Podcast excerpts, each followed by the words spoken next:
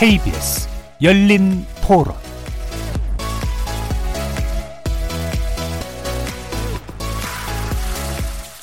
안녕하십니까. KBS 열린 토론 정준희입니다.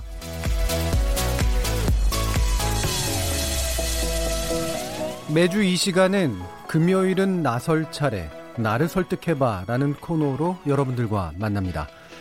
억지 주장과 반대를 위한 반대로 점철되기보다 설득이라는 토론의 본령에 집중해보는 시간이죠.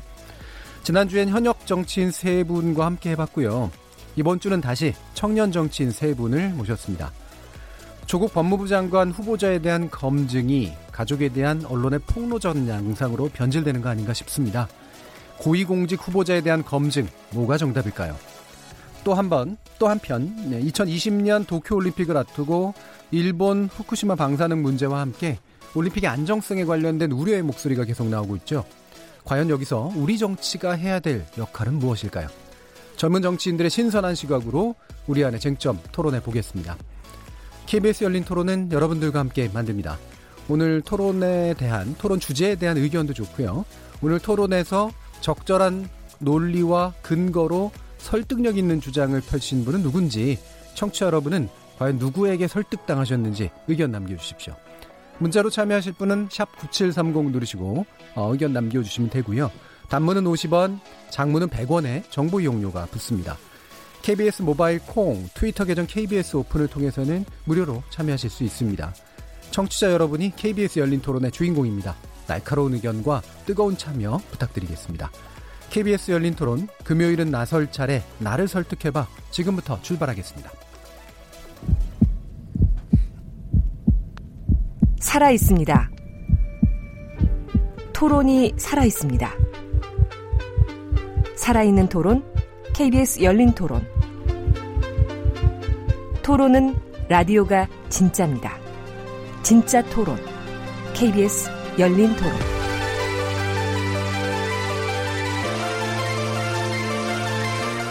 자, 그럼 먼저 오늘 함께 하실 분들 소개하겠습니다.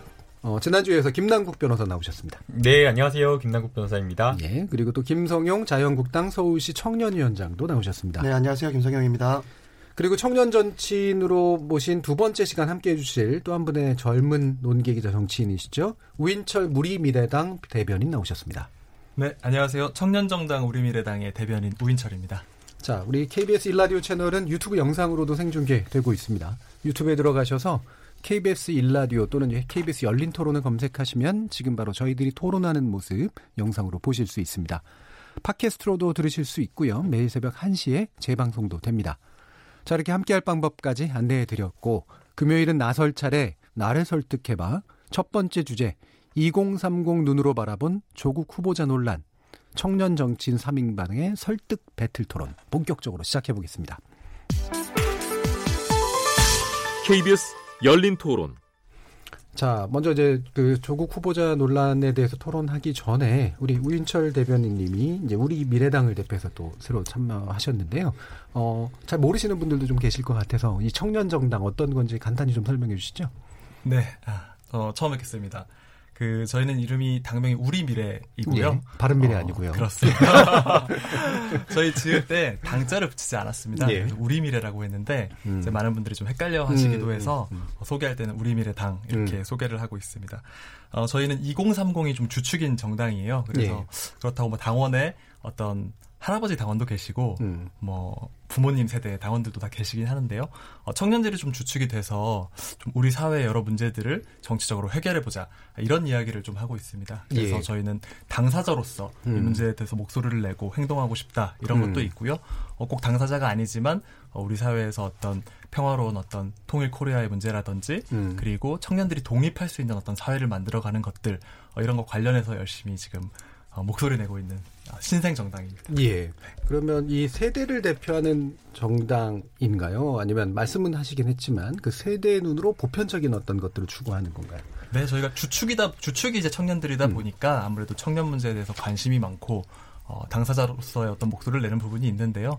어, 다른 어떤 국가적 아젠다라든지 예. 뭐 요즘 있는 한일 관계 이슈라든지 이런 것에 관해서도 적극적으로 목소리를 내고 있습니다. 알겠습니다. 예, 뭐 나머지 두 분도 다 같은 청년 정치인으로서 어, 오늘 논의에 아마 참여해 주실 거라고 생각을 합니다. 자, 그러면 첫 번째 토론 주제 들어갈 텐데요. 어, 일단 뭐 간단하게 전반적인 의견 먼저 이제 듣고 갈게요. 어, 나중에 이제 또 이제 논쟁 시작되면서 뭐 중간중간 이제 끼어드셔도 괜찮고요. 일단은 이제 조국 법무부 장관 후보자에 관련된 논의로 어, 지금 개각 이후에 청문회 전국이 거의 뒤덮인 이제 그런 양상인데 정작 청문회는 안 열리고 있습니다.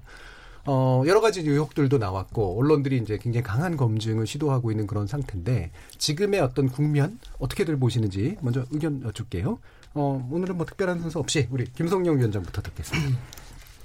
네, 사실 이 문제가 불거지고 나서 가장 이제 분노한 이 층이 청년 2030 세대일 예. 거예요. 예. 그 이유가 아마 이제 이 한국 사회의 가장 큰 역린 건드리지 말아야 될 것이 뭐 병력 문제도 있고 입시 문제도 있는데 입시 문제에 대한 이 불거짐이 가장 이 조국 후보자가 그동안 해왔던 말과 행동과 달리 이 소위 말하는 문정권의 전체의 정의의 상징과 소통의 상징으로 불렸던 조국 후보자께서 어, 자기의 자녀들을 이렇게 어떠한 편법과 꼼수 속에서 어, 길러오인 것이 아니냐라는 그런 문제점 의식을 가지고 많은 사람들이 걱정을 하고 있는 것 같아요. 뭐 정쟁이나 이런 문제들에 대해서는 뒤에 다시 말씀드리겠지만 2030 세대의 한 명으로서 어, 사실 이 박근혜 정권도 정유라라고 하는 예. 사람을 통해서 사실은 저희가 많은 처벌을 받았습니다. 새누리, 당시 새누리당은 없어졌고 또 정권도 바뀌었고 탄핵도 당했고 또 지방선거까지 다 패했는데요.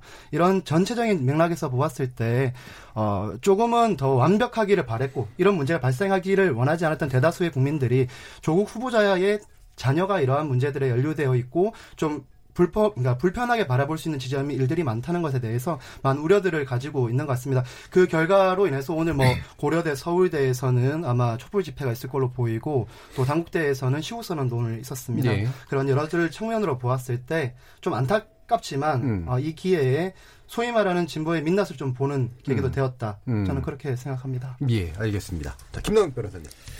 네, 오늘 이제 조국 후보자가 오후에 입장문을 발표를 했습니다.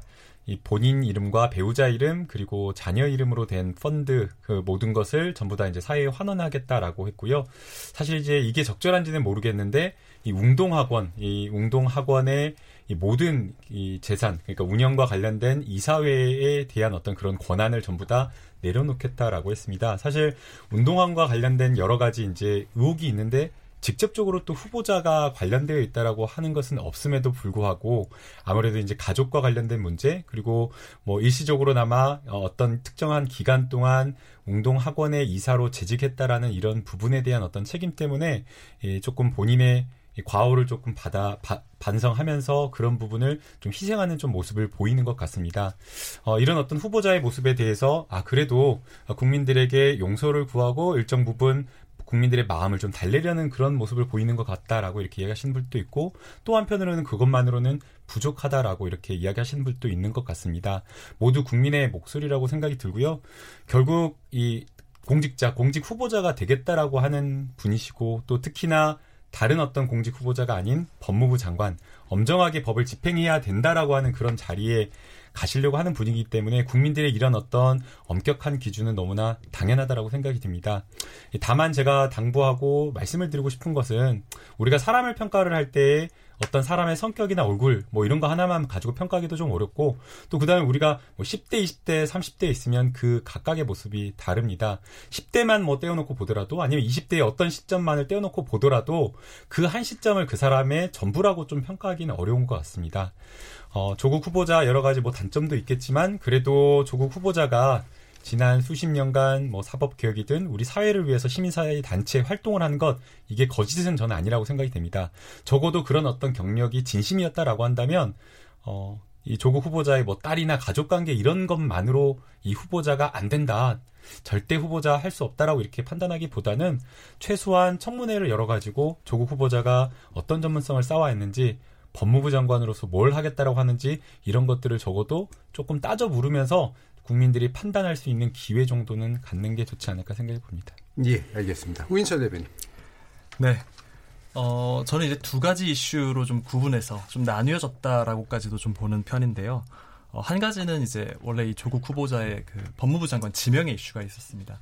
어, 여기에서 이제 또 다른 이슈로 파생된 것이 그 조 후보자의 자녀의 어떤 특혜 의혹 어, 이렇게 좀 볼 수 있을 것 같습니다.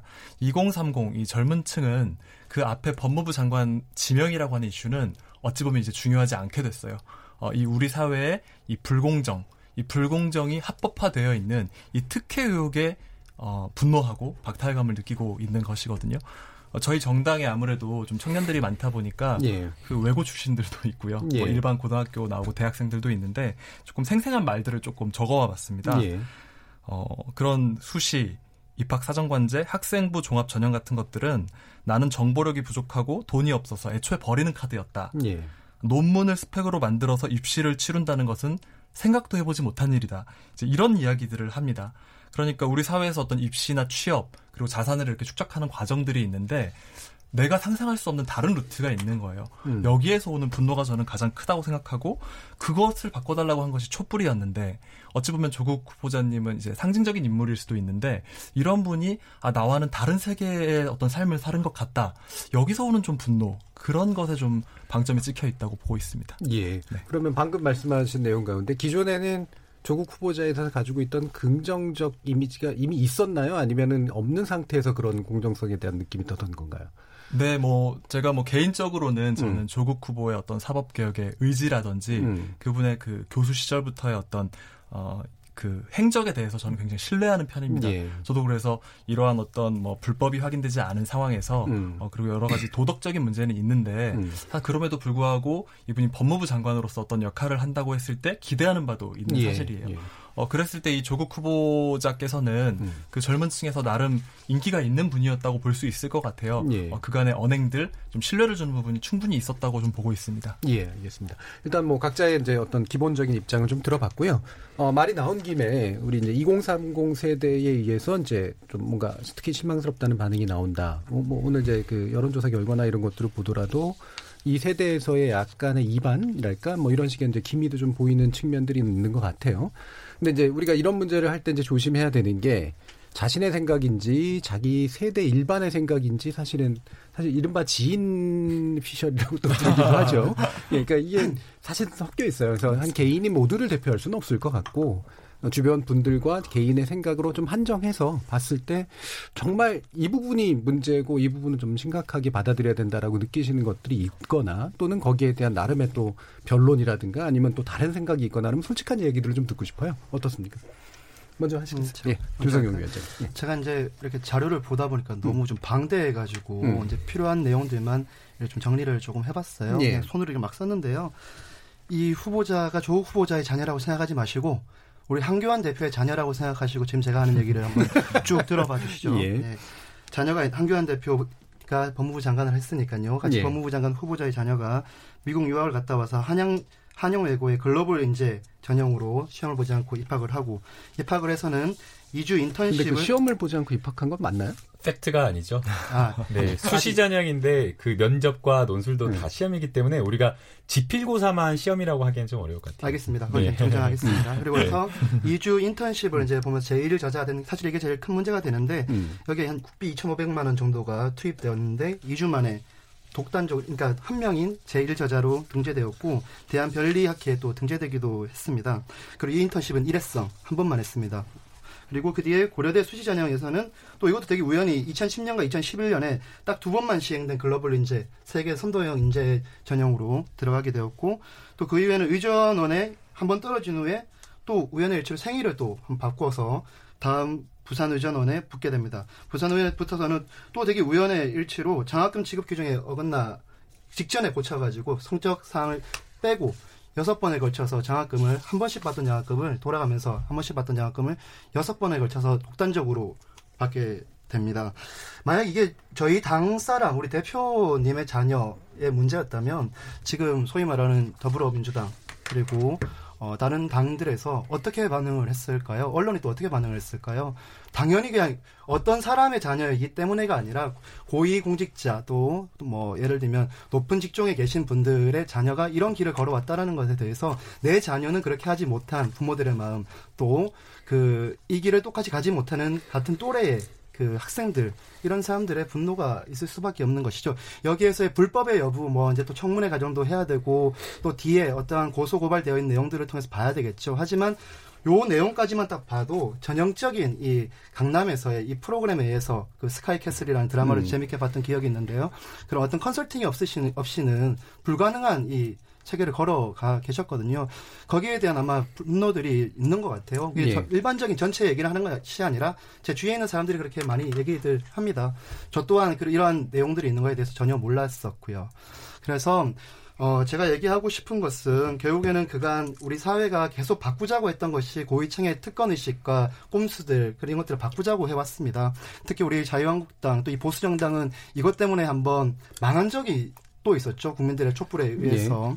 그런 걸 측면으로 보- 보았을 때 이번 사태가 어, 특히 조국 후보자이기 때문에 더 충격적인 것도 사실이지만 사회적 전반에 있어서 앞으로 완전히 뿌리 뽑는 그러니까 사회 고위층들의 이런 특권 의식과 꼼수를 완전히 뿌리 뽑는 계기가 되었으면 좋겠고 예. 조국 후보자는 이 정도 됐으면 사퇴했으면 좋겠다라는 음. 생각이 듭니다. 마지막 짧게 한마디만 더 하겠습니다. 오늘 한수하셨는데요. 어, 신보라 의원이 오늘 이런 얘기했습니다. 한원이 아니라 한수여야 하며 기부가 아니라 기소를 해야 된다라고 얘기를 했습니다. 저도 비슷한 생각입니다. 아, 근데 왜 환원이 아니라 환수여야 되죠? 그러니까 사회에 가도한 혜택과 사랑을 받아서 이제 한원한다라고 얘기를 했는데요. 이 꼼수와 편법으로 특혜를 독차지하고 가정의 세를 불려왔다라는 측면으로 보고 있기 때문에 음. 이제 한수를 해야 하고 기소를 해야 된다라고 주장을 했는데 뭐좀 가도하긴 한 측면도 있지만 저도 근데 여기에 마음에 좀 아니, 아니 얼마 전까지 그 자본주의 시장 경제를 주장하시던 자유한국당이 환수를 이렇게 얘기하시는 되게 놀랍습니다. 예. 조금 무리한 예. 것 같아요. 왜냐면은 웅동학원 같은 경우에는 웅동학원의 역사가 1905년, 6년, 7년 막 그때부터 시작이 되어서 이 독립운동에 참여한 굉장히 이 뿌리가 깊은 전통 있는 학교더라고요. 예. 그 웅동학원이 1980년대, 90년대 초반에 이제 어려워지자 당시 이제 조국 교수의 아버지가 이 웅동학원을 인수하라라는 그런 어떤 지역사회 요청을 받고 사실은 사재를 털어가지고 이 학원을 인수를 한 것이고요. 그 다음에 IMF 때 학교를 이제 신축하기 위해서 이전을 했는데 그때도 뭐 보도를 보면은 뭐 땅 투기해가지고 돈을 벌어가지고 막 했다라는 식의 보도가 나왔는데 실제로는 신축공사 하는 과정에서 50억 원의 이 신축공사 자금이 필요했는데 그것이 신축공사 자금이 없잖아요, 사실은. 그래서 기존에 있었던 구 학교 부지를 담보로 해가지고 신축공사 자금을 마련했는데 감정가 42억 원이었던 구 학교 부지가 IMF로 매수자가 나타나지 않아가지고 결국에는 감정가 42억 원보다 훨씬 못 미치는 20억 원의 이 경매가 되었고 남은 돈도 없어가지고 결국에는 이 당시에 이사장이었던 조국 후보의 아버지하고 남동생 회사에서 이 돈도 어, 사실은 공사 대금도 못 받고 이렇게 신축 공사에 참여를 했다라고 이야기를 하고 있기 때문에 이거를 꼼수로 이렇게 했다 운동학원 그렇게 말하기는 좀 어려울 것 같고요. 이제 뭐 말씀하신 근거 중에서 좀 몇 가지 좀 정정할 필요가 있다라고 생각이 드는데요. 생일을 바꿔서 의전원에 합격을 했다라고 말씀을 하셨는데 그러면서 이제 마치 7개월 생일을 바꾼 게 조금이라도 무엇인가 의전원 합격에 뭔가 있는 것처럼 이렇게 기사가 보도가 되었더라고요. 그런데 이 팩트는 어, 9월 30일에 의전원 합격점이 나왔는데 그 당시 조국 교수에 따른 1991년 20, 2월 4일생이었, 20, 아, 2월 24일생이었습니다. 그래서 합격 후에 이 주민등록번호를 바꿨다라는 것이고요. 그 다음에 이제 또 2000년, 2002, 어, 뭐, 아니, 2010년, 2011년에 글로벌 세계 인재 전형 뭐, 이때만 딱 두 번 있었다라고 하는데, 이때가 2010년, 2011년이 언제입니까? 이명박 정부 아니겠습니까? 그리고 여기가 어디입니까? 이명박 전 대통령의 모교 고려대학교 아닙니까? 근데 조국 교수의 영향력 때문에 이 글로벌 세계 인재전형 딱 이때만 했다라고 보기에는 어렵다라고 보이고요. 그 다음에 이제 그 등록금 여섯 번을 혼자서 다 받았다라고 이야기를 하셨는데 이것 좀 이상하게 볼 수도 있다라고 생각이 듭니다. 그러나 어, 이게 만약에 교내 장학금이라고 한다면 성적이나 학업의 가격 온란 이런 거에 따라서 주는 게 맞다라고 생각이 드는데 이게 지도 교수가 개인적으로 만든 소천 장학금이라고 해요. 그리고 이 지도 교수는 지도반에 세 명이 있었는데 그 중에 1학년이 조국 교수 딸 한 명이었다. 2016년도에. 그래서 3학년까지 마지막에 한 명 지도반에 한 명이 남아가지고 이 친구한테 줄 수밖에 없었다라고 이야기를 하고 있고요. 사실은 이제 혼자서 만든 그런 어떤 외부 장학금이기 때문에 거기에 대한 장학금을 주는 기준은 어, 거기 사정에 맡겨야 된다라고 생각이 듭니다. 저도, 어, 장학회 어떤 사정 작업을 하는 이사로 있는데요.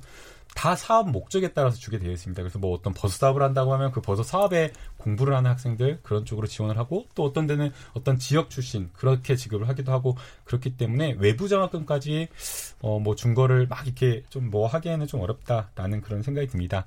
그럼에도 불구하고 어 위원장님께서 말씀하신 대로 여러 가지 지금 바, 국민들의 일반적인 시각으로 봤을 때는 굉장히 조금 편법적인 측면도 있다라고 생각이 들고요. 또 거기에 더해서 어, 조국 후보자가 가지고 있었던 그런 여러 가지 어, 우리가 일반적으로 누리기 어려운 그런 것들을 어, 뭔가 좀 영향이 있었던 것으로도 보이기도 합니다. 어, 그럼에도 불구하고 문제는 어떤 어떻게 보면 이게 지나친 측면은 있지만 사회 구조적인 측면도 저희가 함께 봐야 된다고 생각이 드는데요.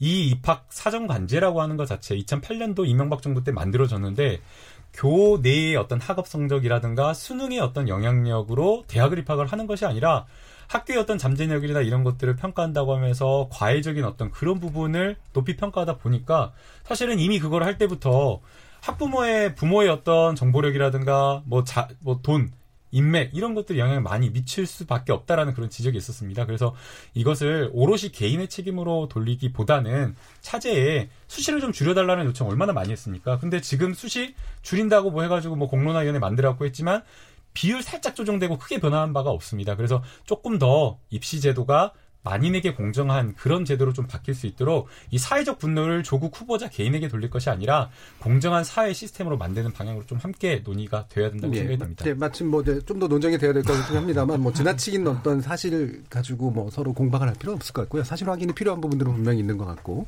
제가 법률가시니까 요거는 이제 네, 네. 법률가시니까 네, 네. 뭐 제가 여쭤보는 게 그 KBS에서 보도 일부 나왔던가요? 그 장학금 그 수혜 과정에서 예를 들면 이제 이게 어, 김영란법의 위반 사항이 될 수도 있다라고 하는 거를 뭐 권익위의 해석으로 어, 논란으로 이제 올라온 그런 기사가 좀 있더라고요. 법률적으로 보시기에 그럴 여지가 있다고 보시나요? 이제 만약에 그런 어떤 뇌물을 주는 것이 누군가에게 대가성을 띈 상태에서 줬다라고 하면은 어, 제3자 뇌물죄를 충분하게 구성할 수 있다라고 생각이 들고요. 또 받은 사람이 가족이잖아요. 그렇다라고 한다면 그거는 성립 가능성을 높일 수 있다라고 봅니다. 그러나 이제 대가성이 있었는지 그런 어떤 개연성이라든가 고의성 이런 것들을 함께 다 평가를 해야 되는데요. 장학금이 지급됐다라고 하는 그 시기를 보게 되면 2016년입니다. 만약에 2000, 2016년은 박근혜 정부 시기였는데 그 당시 1학기 때는 사실 국정농단 터질 거 생각도 못 했거든요. 그래서 만약 이 지금 부산대학교 교수가 본인이 부산대학 병원 원장을 되기 위해서 아니면은 뭔가를 이렇게 하기 위해서 이렇게 했다라고 하면 국정농단 2016년에 맞춰야 되고요. 그 다음에 그걸로 탄핵되는 거, 그 다음에 문재인 대통령 당선, 민정수석 가는 거, 그리고 이게 부산 지역 시장 임명할 수 있는 그런 권한이 있는 곳이기 때문에 2018년에 부산 시장이 민주당 당선까지 맞춰야 되는 겁니다. 그러면 이런 것을 예견하고 무엇인가 뇌물을 주려고 했다라고 하면 이 교수님은 의사가 아니라 S급 무당일 것 같다는 생각이 들어서 뇌물 공여 개연성은 떨어진 보다 좀 더 엄격하게 규정하고 있는 게 부정청탁 금지법인 네. 거잖아요. 그래서 그 부분은 좀 더 강하게 해석될 수도 있다라는 얘기가 있어서 잠깐 여쭤봤고요. 우리 어, 우 대변인님 의견도 좀 들어봐야 돼요. 네. 어, 제가 상상했던 것보다 진도가 나가는 속도가 굉장히 좀 빠르죠. 예. 네, 한번 말을 하시니까 예. 멈춰지지가 않아가지고 예. 열심히 잘 들었습니다. 네, 그 장학금 관련해서 잠깐 짚으면은요. 그러니까 장학금이라고 할 때 보통 이제 성적 우수자 장학금이나 가정 형편상에 따른 장학금을 어, 주게 되어 있잖아요. 그런 부분에서 좀 납득이 가지 않는 것이 보편적인 정서다. 이 부분 잠깐 말씀드리고 싶어요. 뭐 그렇게 좀 말씀을 드리고 그 홍준표 자유한국당 전 대표가 이렇게 말을 했습니다. 지금 좌불안석인 여야 정치인 한국 사회 지도층들 참 많을 겁니다. 이렇게 음. 얘기를 했거든요. 저는 여기에 더 본질이 담겨 있다라고 생각을 하고 있어요. 조국 캐슬이라는 단어를 지금 쓰고 있는데요. 예. 저는 어찌 보면 이것이 이런 2030이나 학부모들의 분노와 본질을 다 담아내지 못하는 단어일 수 있다. 아, 저희는 이번 기회에 조국 캐슬이 아니라 대한민국의 캐슬에 대해서 이야기를 해야 된다. 이렇게 좀 생각을 합니다. 왜냐하면 지난 5월 달에 교육부에서 2007년부터 2017년까지 전국 50개 대학교의 대학 교수들 논문을 좀 조사를 했습니다. 그랬더니 본인의 자녀죠. 미성년 자녀를 공저자로 올린 교수가 87명, 무려 139건이었습니다. 예, 문제 됐었죠. 네, 예. 그리고 본인의 자녀는 아니지만 음. 미성년 자녀, 이제 보통 스펙프맛이라고 음. 하는데요. 전문직을 가진 이 부모들이 그런 외고나 이런 유학반에 있는 친구들을 어떤 인턴십이나 이런 기회를 주는 것들이 있습니다. 이것과 연관성이 좀 높다고 보여지는데 이런 미성년자가 저자로 이름을 올린 논문이 410건입니다. 아, 그러니까 이거는 굉장히 그 한 가지 두 가지의 사례가 아닌 거예요. 어, 이런 부분에서 봤을 때 지금 사람들이 보고 있는 것은 우리 사회의 어떤 학력의 되물림들 그리고 기득권이라고 하는 사람들은 다 이것을 하는 하고 있거나 또는 그런 기회를 누리고 있다. 아, 이런 부분에서 굉장히 지금 분노하고 있는 것인데요. 그 특목고 자사고 폐지가 문재인 대통령의 공약이었습니다. 그 특목고는요, 지금 외고가 지금 2013년도 어, 정진우 의원실에서 지금 발표한 바로 학비가 외고가 863만 원, 자사고가 777만 원, 일반고가 285만 원입니다. 그러니까 애초에 이 교육 투자의 불평등이 발생하고 이런 학비를 부담할 수 없는 어떤 집안에 있다면 다닐 수조차 없는 거예요. 어, 이런 문제에 대해서 지금 굉장히 분노하고 있는 것이거든요. 그래서 이런 특목고 자사고 폐지라든지 이런 것들이 거론이 됩니다. 수시 정도 줄이는 것이 아니고요. 그런데 아이러니하게도 여기에 대해서 가장 격렬하게 반대하는 것이 자유한국당입니다.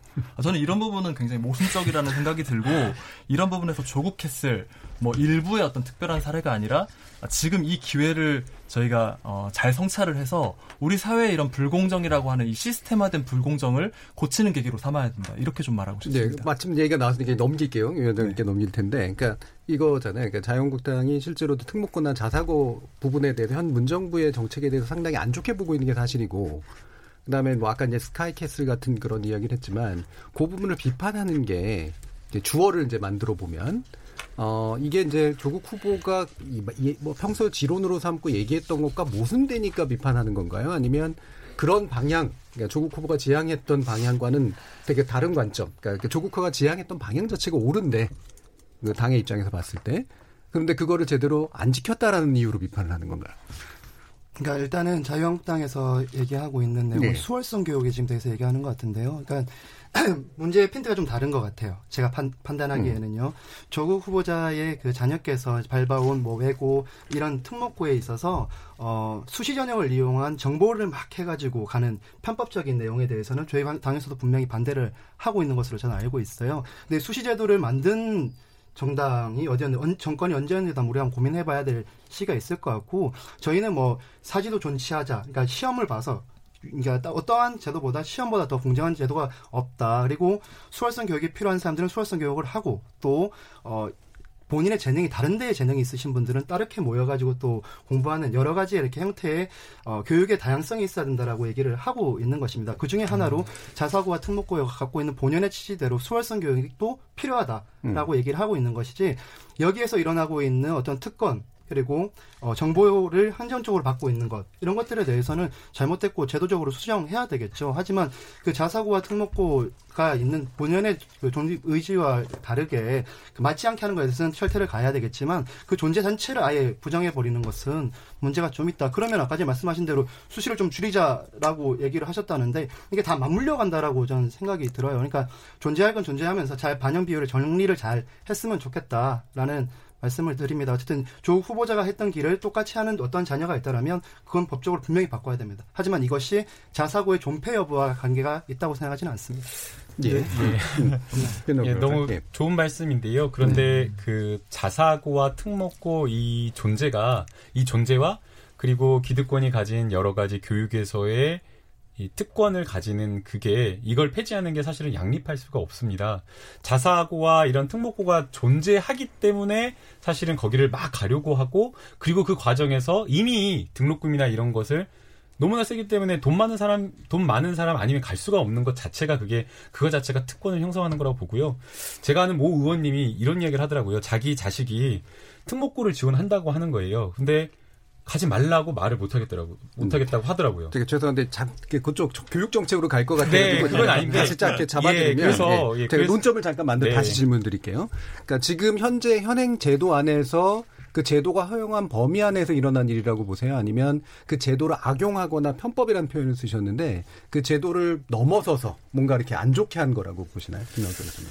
이제 지금 아직 그런 팩트까지는 확인이 되지 않았다라고 보이고요. 음. 이게 그 편법을 넘어섰냐, 불법이냐 음. 이런 부분이 아니라 법률 제도 안에 그러니까 교육 제도 안에 있다고 하더라도 음. 일반 국민들이 하기 어려운 이 기득권이 가지고 있는 교수라고 신분 교수라고 하는 신분이나 아니면 뭐 사회 지도층이라고 하는 그런 어떤 신분을 이용해서 남들보다 훨씬 더 높은 우월한 기회를 가졌다라는 부분에 대해서 많은 국민들이 분노하고 있는 것으로 박탈감을 봅니다. 이해한다는 거죠. 예. 네, 그래서 저는 이 사건의 본질이 음. 논문 일저자냐 이저자냐 뭐 박사 신분이 아니냐 이거는 전혀 사실 중요하지 않다라고 보고요. 결국에는 그 기득권이 가지고 있는 그냥 기득권도 이게 뭐 잘못된 거라고 생각하지 않고 도와준 사람도 선이라고 생각했을 거라고 생각이 들어요. 이게 뭐 단순하게 교육으로 한정해서 그렇지 조금만 넓혀 보면 교육 말고 다른 분야에서도 얼마나 많은 사회 분야에서 이 방송하지만 방송계에 있는 사람들 뭐 사업하는 사람들 건설계에 있는 사람 다 선이라는 이름으로 기득권들은 서로 도움을 주고 받았어요. 그러나 그러한 것들이 공정을 해치는 것이고 원칙을 해치는 것이었기 때문에 이 과거의 어떤 기준으로 지금 우리가 우리 세대를 살아갈 수는 없다고 생각이 들어요. 그래서 이 부분은 분명히 고쳐져야 된다라고 보고요. 그러나 어떤 그런 어떤 어, 그런 부분의 잘못을 조금 더뭐 확대하거나 아니면 또 왜곡하거나 거짓으로 하거나 이렇게 해가지고 후보자의 적격성 여부로 또 옮겨가는 것은 또 확대해서 해서는 안 된다는 저는 예, 우 대표님이 눈으로 나서, 나서시겠다고 막 저한테 계속 말했어요. 예. 어, 그 다른 문제다. 음. 뭐또 여기는 이렇게 뭐 여러 가지 초점에 대한 얘기들이 좀 많이 있는데요. 그 어, 정준희 교수님께서 초점을 다시 조금 잡아주셨어요. 제도 안에서 일어난 일이냐 이렇게 하셨는데 음. 외고 이야기 조금 드려보면은요. 예. 제가 이제 오늘 그 외고를 졸업한 저희 미디어 국장님 계십니다. 그분하고 음. 좀 이야기를 하고 왔는데, 음. 그러니까 이 제도 안에서 움직이는 거다. 음. 아, 다만 지금 불법성 여부는 아직 확인된 것은 음. 없다. 이렇게 본다고 하더라고요. 예. 그래서 왜 그렇게 생각하냐 했더니 본인이 이제 2008년도에 입시를 했어요. 예. 그랬을 때 어, 그렇게 논문을 좀 쓴다던가 어떤 프로젝트에 참여한다던가 어떤 스펙을 만들기 위한 이것들은 굉장히 열심히 노력해야만 하는 음. 그러니까 필요한 일이었다라는 거예요. 그 제도 하에서는. 그렇죠. 그런데 예. 지금 저희가 분노하고 있는 것은 그런 제도 그런 것 자체의 기회가 모두에게 공평하게 주어지지 않는다는 점에서 예. 지금 분노하고 있는 것이거든요. 음. 어 그래서 뭐 이렇게 얘기하더라고요.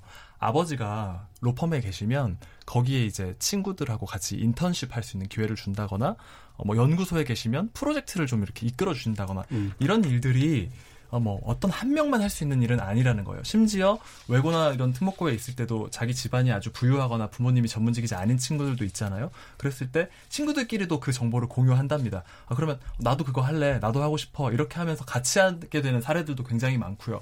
어, 그래서 저는 이런 부분을 굉장히 어떤 제도 바깥에서 일어난 일이다라고 보기에는 아직까지는 음. 조금 더 팩트 체크라든지 예. 어떤 조사나 이런 것들이 분명해야만 그렇게 말할 수 있다라고 보고 있고 제도와 상관없이 지금 이것이 불공정하게 기회가 주어지는 것 아니냐고 하는 것 여기에 예. 또 본질이 있다 이렇게 좀 말씀드리고 저 제도가 싶습니다. 그 불공정을 유인하고 있는 측면들이 분명히 또 네, 있으니까요. 그게 있는 것 같습니다. 예. 자, 그러면 약간 이제 또 옮겨가서 그러면 지금 이제 그 고위공직자에 대한 어떤 그 검증 과정을 하는 데 있어서 이게 이제 그 뭐 물론 미성년자였던 시절에 관련된 문제니까 특히 후견인으로서 이제 부모가 책임져야 될 문제도 당연히 있을 텐데 이 검증 과정에서 이 자녀의 스펙 문제가 어느 정도까지 정당한 검증의 범위 안에 들어와야 되는가에 대한 의견을 한번 좀 들어볼게요. 김동욱 변호사님. 네, 도덕성이고요. 도덕성 기준이라고 볼 수 있고 음. 또 이미 국민들이 이걸로 후보자에 대한 어, 적격 여부를 판단하고 있기 때문에 이거는 검증 분명한 검증 기준이 된다라고 생각이 듭니다. 예. 그러나 어 이게 그 법무부 장관 후보자를 판단하는데 전부가 되어서는 절대 안 된다라고 생각이 들고요. 지금 나오고 있는 것 앞서 제가 몇 가지 팩트가 아닌 것들 확인을 해드렸는데 팩트가 아닌 것들이 정말 많이 나오고 있습니다. 뭐 제일 문제가 되었던 조국 후보자의 딸 당국대 논문 제일 저자를 올리는데 박사로 이렇게 허위 정보를 올렸다라고 했는데요. 지금 교육부의 공문 나온 거는 시스템상의 공란으로 되어 있었기 때문에 그게 전부 다 박사로 표시가 되었다라고 정식으로 나왔답니다. 그렇다라고 하면 이런 것이 여러 가지 팩트와 조금은 사실이 아닌 것 또는 과장된 것 또는 왜곡된 것 이런 것들이 다 혼재되어 있는데 청문회도 열지 않고 오직 그냥 조국 후보자의 딸의 어떤 논문 이 문제만 가지고 판단을 하는 것은 좀 어렵다라고 생각이 들고요. 또 지금 나오고 있는 여러 가지 사실관계 조국 후보자의 딸의 문제이기 때문에 일정 부분 책임져야 된다라고 하지만 그러나 또 조국 후보자가 적극적으로 나서가지고 딸의 스펙을 챙겼다라고 그런 기사도 나오지 않았고 또 우리가 일반적으로 엄마가 또 그런 일 역할을 하지 아빠가 또 막 그렇게 그런 일에 나서는 것은 아니라는 그런 상식에 비춰봤을 때 지금의 어떤 그런 조국 후보자에 대한 국민들의 비판과 비난 충분히 이해하지만 그래도 적어도 이 후보자의 여러 가지 다른 어떤 이력들 전문성이라든가 어떤 정책을 하고 있는 건 사실 정책을 이미 몇 가지를 내놨는데 그런 부분 전혀 언론의 주목을 받고 있지는 않기 때문에 청문회를 통해서 최소한 이런 부분을 좀 함께 검증하는 그런 시간을 좀 가졌으면 좋고요. 무엇보다 여러 가지 지금 혼재되어 있는 그런 어떤 부분에 대한 후보자의 해명이 필요하기 때문에 음. 청문위원들이 청문회에서 따져 물으면서 후보자가 답하고 또 그게 부족하다 답변이 부족하면 계속해서 물으면서 좀 진실을 밝히면서 후보자의 자질을 정말 검증하는 그런 자리를 좀 가졌으면 좋겠습니다. 예. 지금 나서시는 손짓이 없습니다. 예. 아, 네. 우대 의원 아, 저는 아, 예. 먼저 하실 것 같아서 좀 아, 예. 기다렸는데 양보 안 하셔도 예. 됩니다. 예. 저는 자격 검증 음. 어, 뭐 전문성 역량 말씀해 주신 거 좋고요. 음. 어, 하지만 먼저 질문은 이 자녀의 스펙이나 이런 활동과 이 장관의 자격 검증 이것을 더 특정해서 그렇죠. 물어보시는 그렇죠. 거라고 어느 경계냐라는 예, 거죠. 저는 예. 그 지점에 대해서만 좀 간단히 말씀드리고 예. 싶습니다. 자격 검증 관련해서 저는 두 가지 측면이 있는 것 같아요. 하나는 법적인 측면이 있고요. 하나는 도덕성에 대한 측면 이 예. 있습니다. 어, 법적인 부분은 이 자녀의 어떤 활동에 있어서 청탁이라든지 음. 위법적인 부분이 개입되었다면 이것은 굉장히 명백한 것이고 직접 연관이 됐기 때문에 책임을 져야 합니다. 근데 아직 하지만 아직까지는 아직까지는 가능성의 영역이다. 어떤 증거도 아직까지 확정된 것은 없다. 아, 저는 여기까지가 지금 현재 상황이라고 보고 있고 그 연계성도 본인인가요, 아니면 본인의 가족까지 포함인가요? 보시기에? 네, 모든 것을 포함해서 음. 예. 아직까지는 음. 확정되거나 어떤 수사가 이루어지거나 이런 부분은 아니라고 좀 음. 보고 있고요. 도덕성 부분에 대해서 오히려 저는 더 주목을 음. 하고 있어요. 음. 이것이야말로 이제 국민 정서와 연관된 문제일 거라고 생각합니다. 음. 조국 후보는 불공정을 이야기해 왔고요. 그리고 개천에서 용나는 사회가 아니라 음. 함께 행복한 사회를 만들자 이런 언행을 이제 하신 분이란 말이에요. 어 그랬을 때 이것이 불법의 영역이 아니라고 하더라도 만약 본인이 자녀의 어떤 입시에 있어서 어떤 특정한 역할이나 개입을 했다. 이러면 저는 이것은 표리부동한 모습이다. 예. 이렇게 보이거든요. 그렇다고 하면 법무부 장관이 음. 어, 본인이 평소에 했던 신념과 행위가 달랐다. 음. 이러면 저는 분명히 이제 이것은 책임을 질 부분이다라고 음. 하지만 지금 해명을 아직 못 들어봤습니다. 음. 그래서 이 부분에 대해서는 해명할 기회를 주는 것이 저는 어찌 보면 공정한 일이다. 해명도 음. 없이 의혹만 가지고 뭐 사퇴를 종용한다거나 뭐 그런 기회 자체 아예 주지 않는다면 그것도 저는 불공정한 음. 것 같아요. 예. 예. 네, 뭐 첫 번째 질문이었던 네, 내용에서 예. 얘기를 한다면 당연히 자녀의 문제는 본인 후보자의 도덕성의 평가에 들어간다고 할 수 있겠죠. 뭐 요즘 사회에서 형과 동생 뭐 한번 건너뛰어서 얘기하는 문제는 뭐 조금 더 간격을 다시 볼 수 있겠지만 음. 가장 가까운 자녀의 문제는 그 음. 본인의 본인의 아버지가 조국 후보자가 아니었다면 갖지 못했을 특권을 만약에 자녀가 가진 것이라면 예. 그것은 후보자의 어, 특권 의식과 그러니까 도덕성과 직결될 수 있다라고 생각을 하고요. 청문회 얘기가 나오니까 말씀드릴게요. 저희 음. 자유한국당에서도 오늘 청문회 아마 3일 그 사흘간 하자. 3일간입니다. 예. 이게 이게 아마 사흘이라는 게 뒤에 나온 거고 정확한 3일입니다. 3일 동안 3일 네, 동안이죠. 네, 왜냐하면 3일 예. 이내에 하게끔 국회법에 예. 되어 있습니다. 하자고 한 것은 이런 겁니다. 저도 저 또한 의혹이 지금 가중되고 있고 저 우인철 대변인 말씀하신 것처럼 이제 검증의 과정이 필요할 건데 이게 보통 지금까지 청문회 과정을 우리가 한번 보자고요. 의원님당 뭐한 많게는 한 번 할 때 7분씩 뭐 이렇게 해가지고 한 14시간에서 많게는 한 16시간씩 정도 하셔가지고 청문회 보고서가 채택되든 안 되든 그냥 이 장관을 그동안 16명 가량을 지금 임명해 오셨는데 지금 조국 이 후보자는 또 법무부 장관이라는 자리이시고 두 번째는 또 그동안에 어, 많은 사람들의 신뢰와 또 기대 속에 해 오셨는데 어, 거기에 맞지 않게 저 본인이 말해온 거와 매우 다른 언행 불일치의 상황에서의 있음으로써 또 입시와 관련 관련돼 있는 영린을 또 건드린 이런 상황들, 국민들의 우려의 시각들, 청년들의 분노 이런 모든 것들을 생각했을 때 검증해야 될 것이 되게 많다고 생각이 들어요. 예. 저도 오늘 이 자료를 정리하면서 너무 많아가지고 음. 사실은 정리가 좀 어렵습니다. 그래서 짧은 시간에 공부하려다 보니까 좀 뭐 정보적으로 부족하지만 좀 긴 시간을 가지고 이번만큼은 어, 따져 물으면서 이 문제를 한번 해결해, 그러니까 검증을 해보는 시간이 있었으면 좋겠다. 이게 아니라면 이 불거진 의혹에 대해서 결국에 묻혀질 것이 아니라, 어, 오히려 더불어민주당에서 이 부분을 적극적으로 수호하기 위해서는 특검 도입하고 하루간 청문회 하는 것도 더 깔끔하지 않을까요? 왜냐하면 그 특검을 해서 아무런 이 죄가 드러나지 않는다면 오히려 더불어민주당에도 좋고 아마 정부에도 더 좋은 영향으로 끼치지 않을까라는 생각을 조심스럽게 해봅니다. 그 특검은 지금 청문회나 어쨌든 이 선임 과정과는 좀 더 뒤에 일어날 일이겠네요. 네, 근데 그 네. 앞에 어쨌든 우리가 청문회 과정을 그 이제 합의하는 과정에 있어가지고 그 그거까지 네, 포함해서. 네, 포함해서 예. 할수 있다고 생각이 예, 듭니다. 예. 어, 위원장님께서 저를 아주 뚜렷이 쳐다보면서 네. 제가 국회의원이 아니라서 권한이 없어서 만약 제가 권한이 있다라고 한다면 네, 네.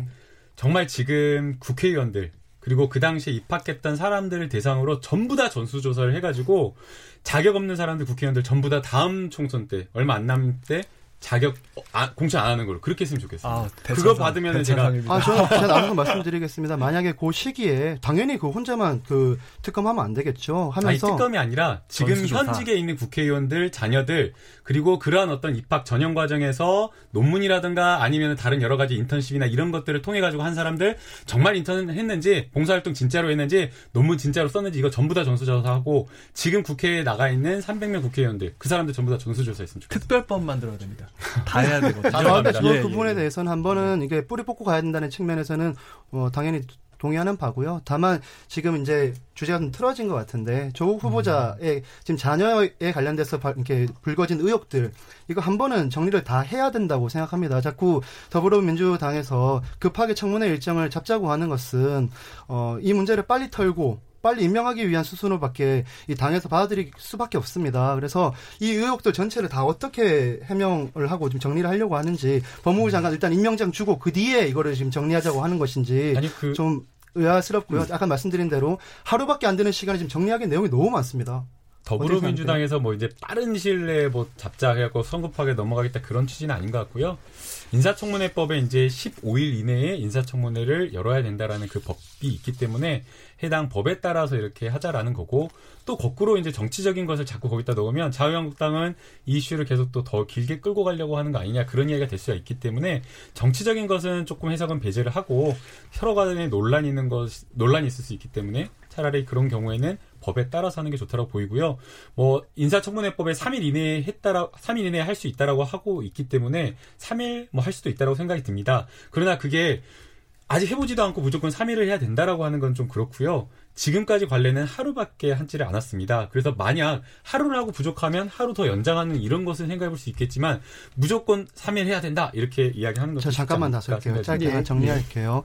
그첫 번째는 31일로 지금 정한 게 아니라 지금 이미 합의되어 있는 청문회 일정 중에 9월 2일 날 가기부 장관 청문회가 합의되어 있습니다. 그렇게 보면은 이 국회법 두 가지 정도로 나눠지는 것 같은데 뭐 15일과 20일 기준. 근데 31일이 아니라 9월 2일 정도로 지금 여야가 합의한 걸 봐서는 9월 2일이 마지막 시간으로 보입니다. 그리고 어 말씀하신 내용 중에 이 청문회 일정을 뭐 이렇게 하루든 갈래적으로 하루 했기 때문에 3일은 안 된다. 이렇게 보기엔 좀 어려울 것 같고 그래서 결국에 더불어민주당이 가져 나온 방법이 국민 청문회 이렇게 얘기하셨는데 그럼 법과 제도에도 없는 내용이지 않습니까? 그래서 뭐 어떤 것이 맞는지 좀 더 냉정하게 고민해 볼 필요가 있다는 말씀을 좀 드리고 예, 싶습니다. 우 대변인 얘기까지 듣고 마치겠습니다. 네, 뭐 청문회 음. 예, 저는 뭐 두 가지 측면 다 있는 것 같아요. 좀 음. 추석 밥상에 이걸 올리려고 좀 예. 미루고 싶어 한다. 음. 뭐 그런 의도 저는 가질 수 있다고 생각하고요. 뭐 또 저기 이제 우려하시듯이 뭐 하루 정도 빨리 치고 임명하려는 거 음. 아니냐. 뭐 이런 부분들은 사실 뭐 그 정치 막 셈법 같은 거잖아요. 저희가 예. 여기서 뭐 그런 것 가지고 싸울 필요는 없다고 저는 예. 봅니다. 아, 다만 지금 국민들은 좀 궁금해하시고 있고요. 어, 지금 이 피로감 같은 것들도 있어요. 의혹이 계속 많이 나오고 뭐 이런 부분에 그렇죠. 대한 피로감도 예. 충분히 있기 때문에 어, 저는 청문회 좀 빨리 했으면 좋겠어요. 그래서 빨리 해서 어떤 어, 청문회에서 본인의 해명이라든지 그리고 국회의원님들이 또 날카롭게 어, 또 질문하는 모습들 또 예. 그걸로 부족하다면 또 조금 더 다른 기회 예. 저는 뭐 국민 청문회 같은 것들도 이건 뭐 불법의 영역은 아니잖아요. 뭐 청문회가 부족하다라든지 예. 더 소통하고 싶다고 하면 얼마든지 뭐 열 수 있는 방법이다. 좀 이렇게 생각합니다. 알겠습니다. 예, 금요일은 나설 차례 나를 설득해봐. 오늘은 조국 수석에 관련된 그러니까 조국 후보자죠 관련된 문제를 좀 다뤄봤고요. 이 현재 좀 안 좋아지고 있는 여론 또는 이제 야당 의 사퇴 압박 이런 것들에 대해서 어, 또 여당이 보이고 있는 그 정면 돌파의 어떤 태도랄까 이런 게 아, 우리 정치권에서 어떤 의미를 가지고 있는 걸까에 대해서 한번 생각해 봤습니다. 계속해서 후반부 토론에서는 도쿄올림픽을 앞두고 지금 방사능 안전성 문제에 대해서 우리가 논의해 봐야 될 그런 시간인 것 같아서 청년 정치인들은 이 부분을 어떻게 정치가 해결해야 된다라고 보는지 함께 의견 나눠보는 시간 가져보겠습니다. 여러분께서는 KBS 열린 토론과 함께하고 계십니다.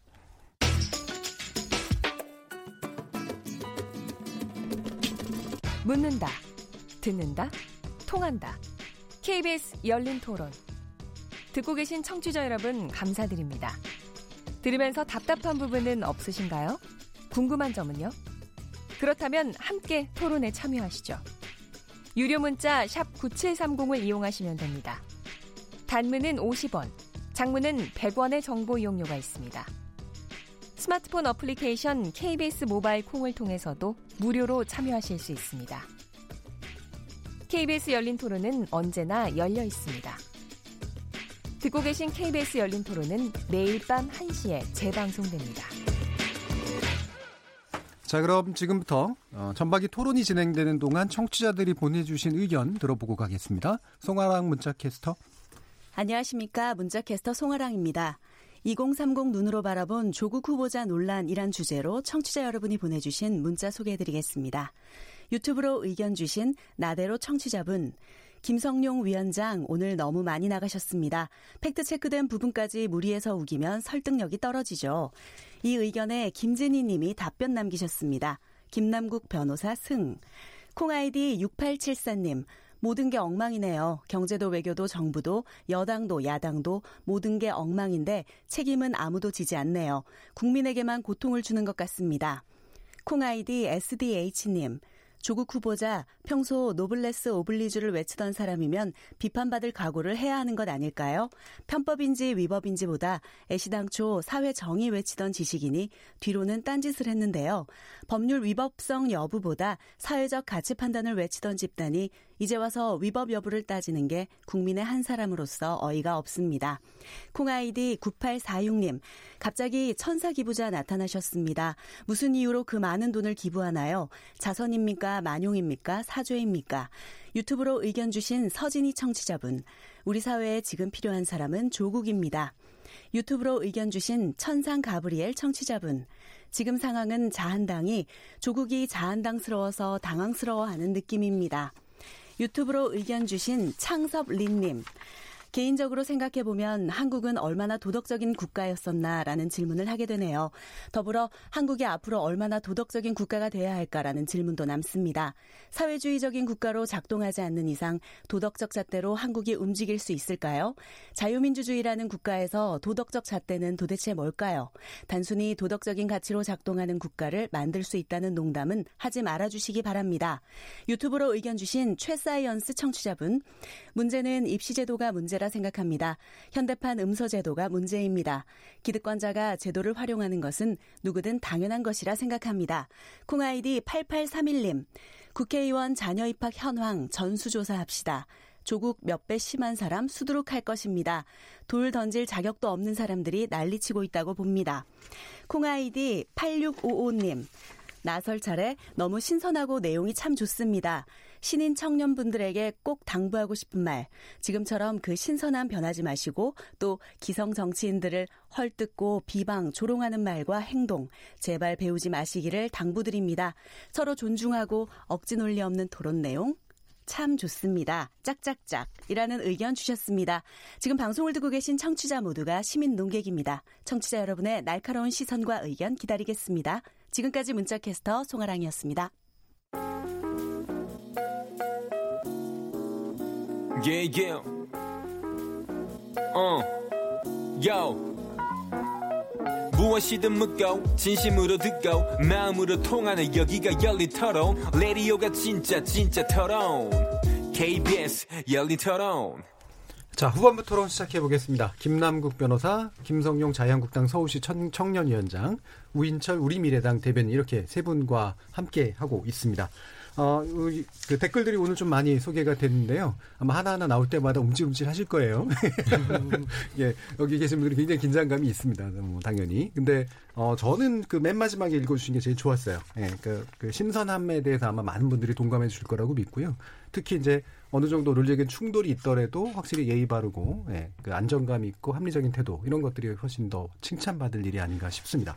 아까 우인철 대변인께서 아마 끝나는지 모르고 미처 못한 말이 있다라고 저한테 굉장히 간절한 눈빛을 주셔가지고요. 잠시 시간 드릴게요. 예. 네, 제가 오늘 처음 네, 좀 익숙하지 않은 부분이 있었네요.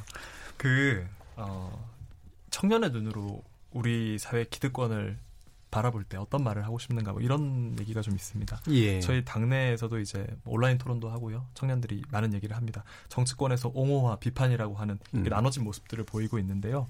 단적으로 이야기하면 이런 말들을 제 지인 피셜, 저희 당원 음, 피셜 이렇게 음. 합니다.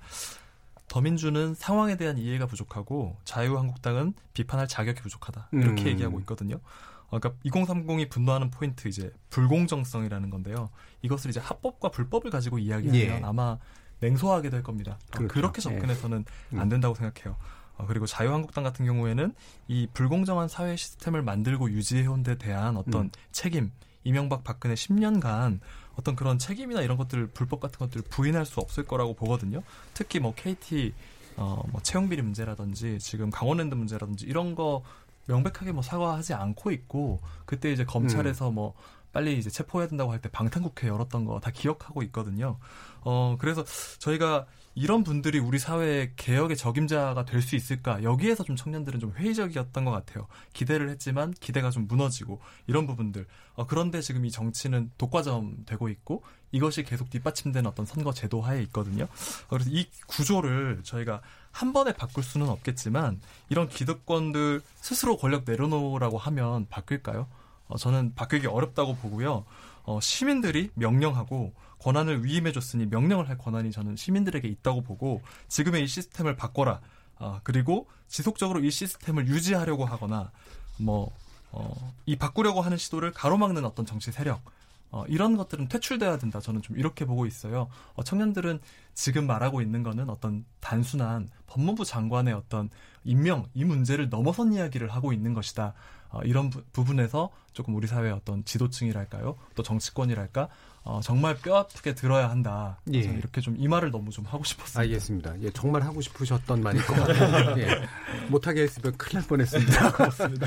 원외 소수정당이고 신생정당으로서 충분히 아마 할 수 있는 이제 그런 위치에서의 말씀인 것 같고요. 아마 나머지 두 분도 솔직히 하고 싶은 말씀들 있으시겠지만 맨 마지막에 이제 마무리 토론하면서 좀 더 하고 싶은 말씀들 덧붙여서 하는 거로 하고 시간이 많지는 않으니까 약 한 10분 정도 아마 이제 토론을 하고 마무리로 이어져야 될 것 같긴 한데요.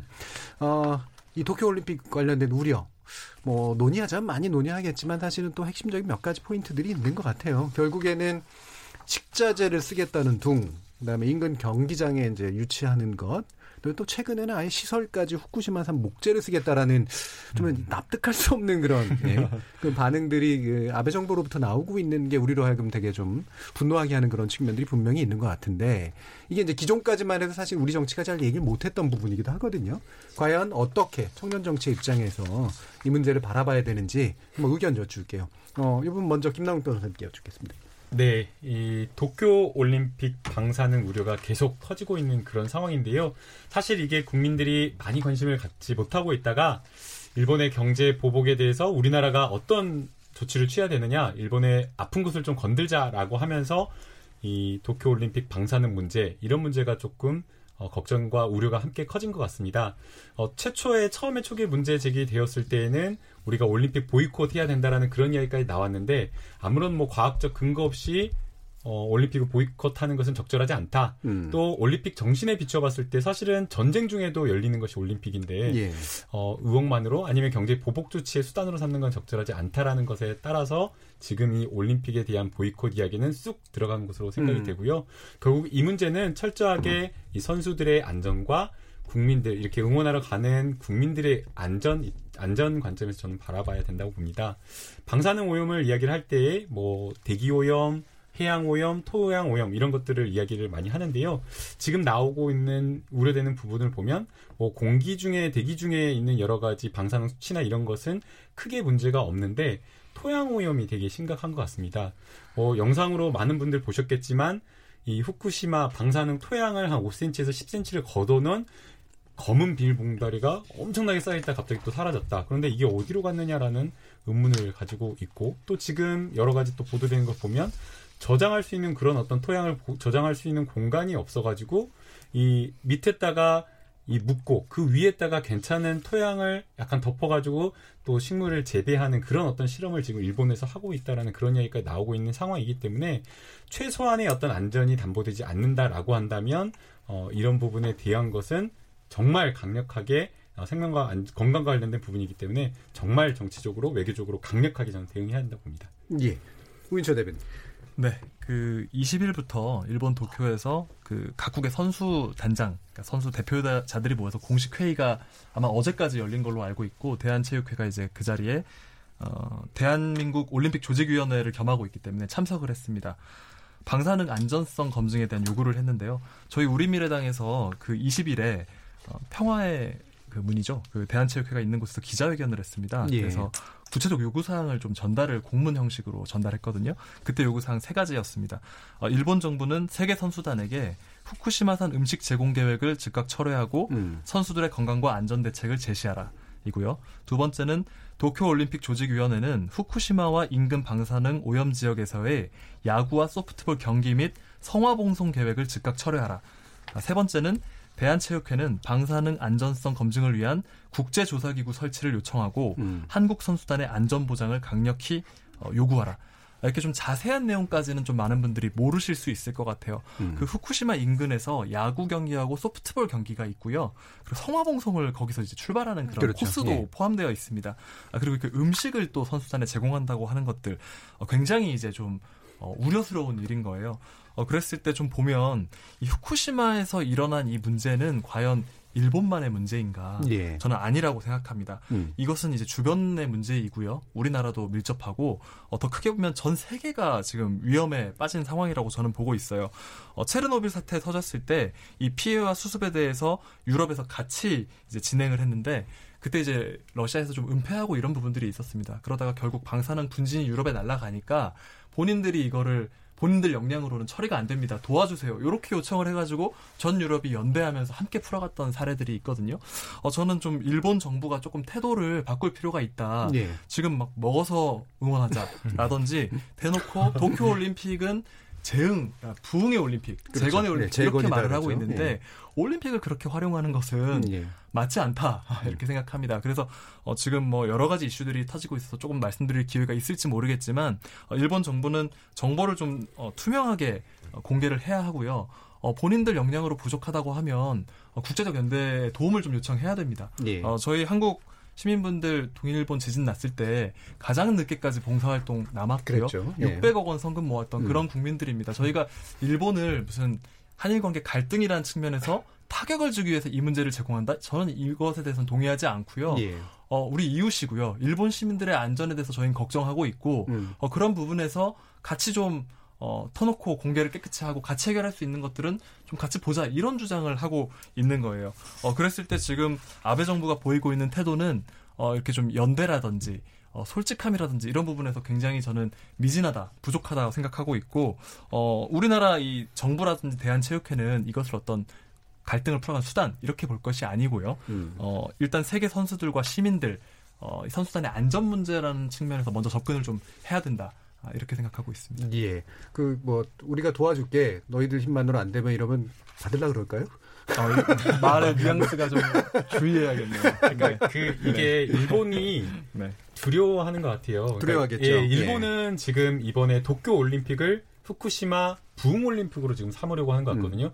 이 도쿄 올림픽을 통해서 후쿠시마 경기나 이런 것들을 그냥 성공리에 처- 치러냄으로써 본인의 어떤 그런 어떤 원자력 사고나 이런 것들을 완전히 깨끗이 그 이미지를 씻겠다라는 것인데 사실은 그게 그런 어떤 목적을 가진다고 하더라도 그게 제대로 될 리가 없는 거잖아요.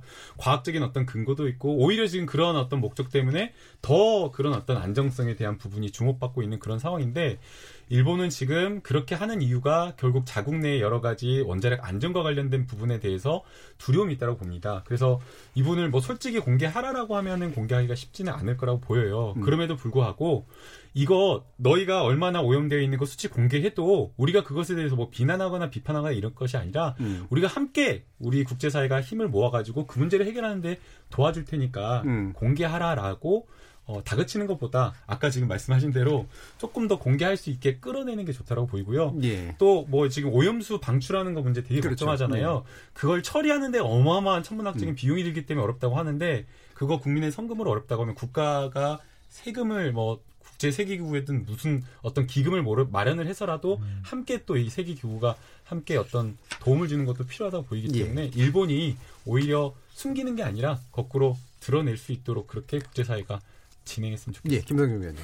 네, 저 사실 이 부분에 대해서는 전반적으로 동의하는 부분이 상당히 많습니다. 음. 다만 이제 올림픽의 보이콧의 문제에 말씀하신 대로 외교가 이렇게 개입돼서는 안 된다라고 우리 정치 상황이 연계돼서는 안 된다고 생각을 합니다. 올림픽 정신에서 그것은 훼손되어 있는 것이고요. 다만 이제 우리 선수단들이 갔을 때 뭐 이렇게 뭐 식자재나 이런 것들에 대해서 철저한 검증이 필요할 것 같고 또 우리나라 혼자서 보이콧 한다고 뭐 뭔가 이렇게 큰 변화가 주기는 어렵다고 봅니다. 또 그 4년간 지금 이 시간에도 어떻게 보면 태릉 선수촌에서 구슬땀을 흘리고 있을 우리 국가대표 선수들에게도 그 노력을 이, 이 물거품되는 그런 상황이 전개될 수 있기 때문에 어떤 반일 감정 또 외교 이런 문제와 결부해서 이 도쿄 올림픽에 참가 여부를 결정할 것이 아니라 말씀하신 것처럼 오로지 우리 선수단과 국민들의 국익 건강 이 측면을 바라봐서 음. 이 국제 조사단 만드는 거 되게 중요하다고 생각합니다. 같이 검증하고 어. 또 그 기준이 애매하면 혹- 멀지 않습니다. 우리 한국에 더 좋은 음식들 공수해서 우리 먹여서 저는 개인적으로 요즘에 좀 이렇게 일본 관련해서 저도 자유한국당 한국당이지만 뭐썩 그렇게 기분 좋은 상황은 아닙니다. 그래서 예. 멋있게 축구 경기든 유도든 뭐 어떤 종목이든 일본 선수들을 또 이렇게 꺾는 모습으로 국민들한테 뭐 시원한 모습 안겨주는 것이 어, 스포츠가 해야 될 영역이다. 근데 그러니까 어쨌든 이 부분에 대해서 국가 간의 외교 관계를 대입해서 할 수는 없다. 해서도 안 된다. 그렇기 때문에 어, 올림픽을 보이콧하는 것들에 대해서는 오로지 건강 에 가- 비춰서 기준을 삼아 가지고만 봐야 된다 이렇게 얘기 드리고 싶습니다. 저 견해 차이가 두 분하고 있는 것 예, 같습니다. 예. 어, 아, 그러세요? 하기에서? 좋았는데요. 예. 살짝 견해 차이까지만 한번 잠깐 간단하게 어, 들어볼게요. 예. 보이콧 도쿄까지도 검토해야 한다고 저는 생각합니다. 음, 음. 아, 왜냐하면 지금 국제 방사선 방어위원회 ICRP라고 하는데요. 연간 방사선 노출 권고치가 1밀리시버트, 밀리시버트 좀 음. 어려운 단어인데요. 밀리시버트. 이것을 일본은 자의적으로 20밀리시버트까지 예. 올립니다. 올렸죠. 예. 그리고 아까 말씀하셨지만 도와줄게 하면 그들이 응하겠느냐. 음. 아, 이런 부분들을 봤을 때 어쩌면 국제적인 어떤 공조를 통한 압박 같은 것도 필요할 수가 있고요. 예. 최악의 경우에는 어, 위험성이 저- 제대로 알려지지 않고 또는 뭐 음식물 정도가 아니라 정말 선수단 세계 시민들이 위험에 처할 상황도 저는 올 수 있다고 봐요. 음. 일본 정부의 태도에 따라서는 그런데 저희가 어 보이콧 도쿄를 정치적으로 본다면 하지 말아야 된다는 말에는 동의하지만 이 안전 문제를 놓고 일본 정부의 태도가 바뀌지 않는다고 한다면 예. 국제적으로 조금 더 투명하게 정보를 공유하고 어 일본 정부가 이런 것들 안전성 끝까지 확보하지 않는다면 어 이 올림픽에 대해서 보이콧할 수 있다. 여기까지도 검토를 해야 하는 것이 저는 반드시 필요하다고 봅니다. 내적 카드로. 그 다음 질문에 있어가지고 그 이야기 하려고 했습니다. 예. 건강 문제라고 한다면, 한다면 예, 건강이 담보되지 않는다면 음. 보이콧도 당연하게 검토돼야 됩니다. 알겠습니다. 자, 이 부분도 또 재, 얘기하면 재밌을 것 같긴 한데 보- 보니까 이렇게 슬슬 발동이 걸리시긴 하는데 시간이 다 됐습니다. 그래서 어, 첫 번째 토론 좀 길게 했고 두 번째 주제 간단히 좀 진행이 됐는데요. 오늘 토론하시면서 이제 어떻게 상대에 의해서 좀 설득이 되셨는지 상대가 좀 합리적이다고 느껴지시는 부분이 있었는지 를 어, 공 X 그 다음에 세모 이 세 개의 편말 중에 하나를 선택해서 하는 겁니다. 근데 한 사람씩 돌아가시는 거니까요. 일단은 김남국 변호사가 다른 두 분을 얼마나 설득했는지를 두 분 김성용 위원장과 오인철 대변인 편말 공개해 주시죠. 예. 글쎄, 그런 거 묻지 마. 김성용 위원장은 지금 세모 표시를 하신 거고, 네. 예. 그 다음에 오인철 대변인은 동그라미 표시를 하신 거네요. 그러면 일단 동그라미 아 세모 표시를 한 음, 우리 김성용 위원장 먼저 얘기 들어보죠. 네, 세모인 이유는 첫 번째 조국 이 수석 관련돼서 후보자 관련돼서는 저는 이제 동의할 수 없는 부분들이 좀 많았고 음. 뒤에 도쿄 올림픽과 관련돼서는 동의하는 부분이 많았습니다. 예. 아까 전에 문자에서 나왔는데 어, 팩트 체크 요 부분 잠깐 얘기하고 싶습니다. 예. 얘기하고 싶 하고 싶은데요.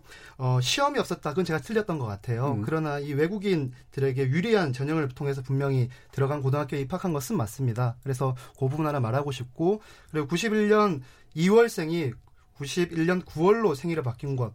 그러니까 이게 좀 늦게 해서 앞으로 땡기는 경우는 있어도 그 뒤로 미루는 경우는 잘 없습니다. 혹시 그 2월생으로서 빠른 년생으로서 얻어야 될 혜택들은 다 가지고 또 이제 지나가지고 9월생으로 음. 만약 2월생이었다면 아마 엄마 뱃속에서 한 4개월 정도 됐을 텐데 성별 감식도 어려울 곳인데 어떻게 이게 주민등록증으로 올라갔는지 여기에 대한 문제 의식을 문제 제기를 했던 것입니다. 음. 하지만 어쨌든 오늘 김남욱 변호사께서 해주셨던 내용들에 대해서 빨리 이 의혹들을 정리하고 해야 된다는 것에 대해서는 전반적으로 일부분은 동의를 했고 도쿄 올림픽과 관련해서 건강을 담보할 수 없는 올림픽 그것은 분명히 저도 어, 동의하는 바입니다. 알겠습니다. 가위하고 5가 중화를 일으켜 삼각형이 되는 셈인데요. 예, 우인철 대변인 어떻게 보셨어요? 네, 어, 저는 오늘 뭐 처음 뵙고요. 네, 뭐 세모나 X를 들기엔 좀 부담이 있었습니다. 아, 그런데 뭐 말씀드리면 그 자문위원 자문 변호사시잖아요. 그런 부분에서 이제 법적인 부분 체크해 주시고 어, 그런 부분에서 좀 얘기하실 수밖에 없는 부분도 있었을 것 같은데요. 그 불공정한 우리 사회의 시스템 거기에 대한 동의가 사실은 김남국 변호사뿐만 아니라 정용 아, 김성용 청년 위원장님까지 네. 제가 오늘 처음 뵈가지고 예, 다 동의가 있었다고 생각합니다. 저는 이 지점을 저희가 오늘 짚었기 때문에 어, 저는 굉장히 동그라미를 많이 더 드리고 싶었습니다. 알겠습니다. 자 그러면 그이 하나씩 하나씩 해가지고 이렇게 어떤 건지를 한번 듣는 식으로 한번 좀 바꿔보겠습니다. 김성용 위원장에 대해서 나머지 두 분의 의견을 들을 텐데 일단 먼저 김남국 변호사의 의견을 공개해 주시죠. 네, 저는 동그라미 하고 싶습니다. 야 동그라미였네요. 네. 왜 그러셨습니까? 제가 속 좁은 사람 되는 거 아? 아, 그런 거 전혀 아니고요. 예. 그 자유한국당이나 국민들 비판 굉장히 일리 있고 아프지만 겸허하게 저는 받아들여야 된다고 생각이 듭니다. 다만 이것을 겸허하게 받아들이는 것에 그치어서는 안 된다고 생각이 들고요. 우리 사회가 정말 기득권이 가지고 있는 여러 가지 편법이라든가 특권 이러한 것들을 깨부수는 그런 어떤 사회로 나가야 되고 또 그렇게 되려면 자유한국당 사실 뭐 바른미래당 뭐 더불어민주당 뭐 여러 또 우리 미래당도 있고 여러 미래당이 있는데 아니 여러 여러 당들이 있는데. 여러 당들이 여러 당들이 있는데 서로가 다른 원칙은 있어서는 안 된다고 생각이 들어요. 최소한 그 당이 다르지만 같이 가- 같이 뭐 공유할 수 있는 그런 최소한의 원칙은 만들었으면 좋겠습니다. 알겠습니다. 우인철 대변인 어떠셨나요? 저는 동그라미. 예. 네. 어우, 제일 성격 좋으시네요. 제가 제일 못한 것 같은데 오늘 네, 감사합니다. 예. 그 같은 같은 세대라고 저는 생각을 합니다. 어, 이런 부분에 대해서 잘 알고 있고요. 그런 일들이 불공정하다는 것에 대해서 너무 공감을 하고 있고 어, 그런 부분에서 오늘 어, 청년위원장님 말씀해주신 부분에 대해서 저도 동의하는 바가 굉장히 좀 많았던 것 같아요. 예, 그래서 좀 음. 동그라미를 드리고 싶었고 특히 제가 아까 자유한국당 자격 부족 아니냐 음. 이런 얘기 저희 주변에서 있다고 했는데요. 거. 예. 예, 이런 청년위원장은 음. 그런 부채나 과오로부터 좀 저는 떨어져 있다고 생각합니다. 예. 굉장히 합리적이고 음. 더 나아갈 수 있는 그런 이야기들 음. 이전과 다른 모습들 보여줄 수 있는 청년 정치인이라고 생각하고 기대하고 있어서 전 동그라미 드렸어요. 아이고 좋습니다. 예. 그러면 마지막으로 우인철 대변인에 대해서 다른 두 분 얼마나 설득됐을지 한번 볼게요. 먼저 김성영 위원장. 전 동그라미 예, 하겠습니다. 동그라미입니다. 예. 저는 오늘 이제 사실 오늘 처음 뵀어요. 음. 이렇게 또래에 활동하시는 타 정당에 계신 분들도 많이 뵀는데 어, 처음 뵈서 좀 음. 좀 황당하기도 하고 내가 그걸 몰랐지 이런 느낌도 있었고 또 너무 반갑기도 했었습니다. 예. 근데 오늘 대화를 나누다 보니까 중심을 잘 잡아주신 것 같고 음. 근데 저는 저희 당의 부채의식 가지고 있습니다. 당이 온 지 너무 오래됐고 그 예. 안에서 많은 계획을 못한 것들에 대해서도 좀 있고요. 근데 음. 앞으로 이렇게 우인철 대변인하고 만나면서 또 너무 우리 당에 갇혀 있는 내용들만 얘기하는 것이 아니라 좀 열린 마음으로 할 수 있겠다. 오늘 그런 의지를 봐서 동그라미 들게 되었습니다. 아, 네. 짝짝짝. 그럼 김남욱 변호사님. 네, 저도 동그라미 예. 들었습니다. 야, 오늘 제일 못하셨어요, 그러면. 제일 못해도 너무 기분이 좋네요. 네, 우인철 대변인이 저, 제 옆자리에 있는데요. 예. 이 밤과 음악 사이 듣는 것처럼 목소리가 아, 너무나 그쵸. 감미로우세요. 예. 맞아요, 맞아요. 네. 근데 목소리만 좋으신 게 아니라 이게 하나하나 말씀을 하시는데 아, 이 주제에 대해서 이 사안에 대해서 굉장한 고민이 있었구나. 예. 그래서 그 고민의 무게를 음. 함께 느낄 수가 있었고요. 그래서 저는 우리 미래당 이 2030 청년들이 청년 세대 문제를 고민한다고 하는데 사실은 청년도 세대 문제가 대부분이 다 우리 사회가 가지고 있는 공통된 문제이기 때문에 어, 우리 미래당이 정말 잘 됐으면 좋겠고요.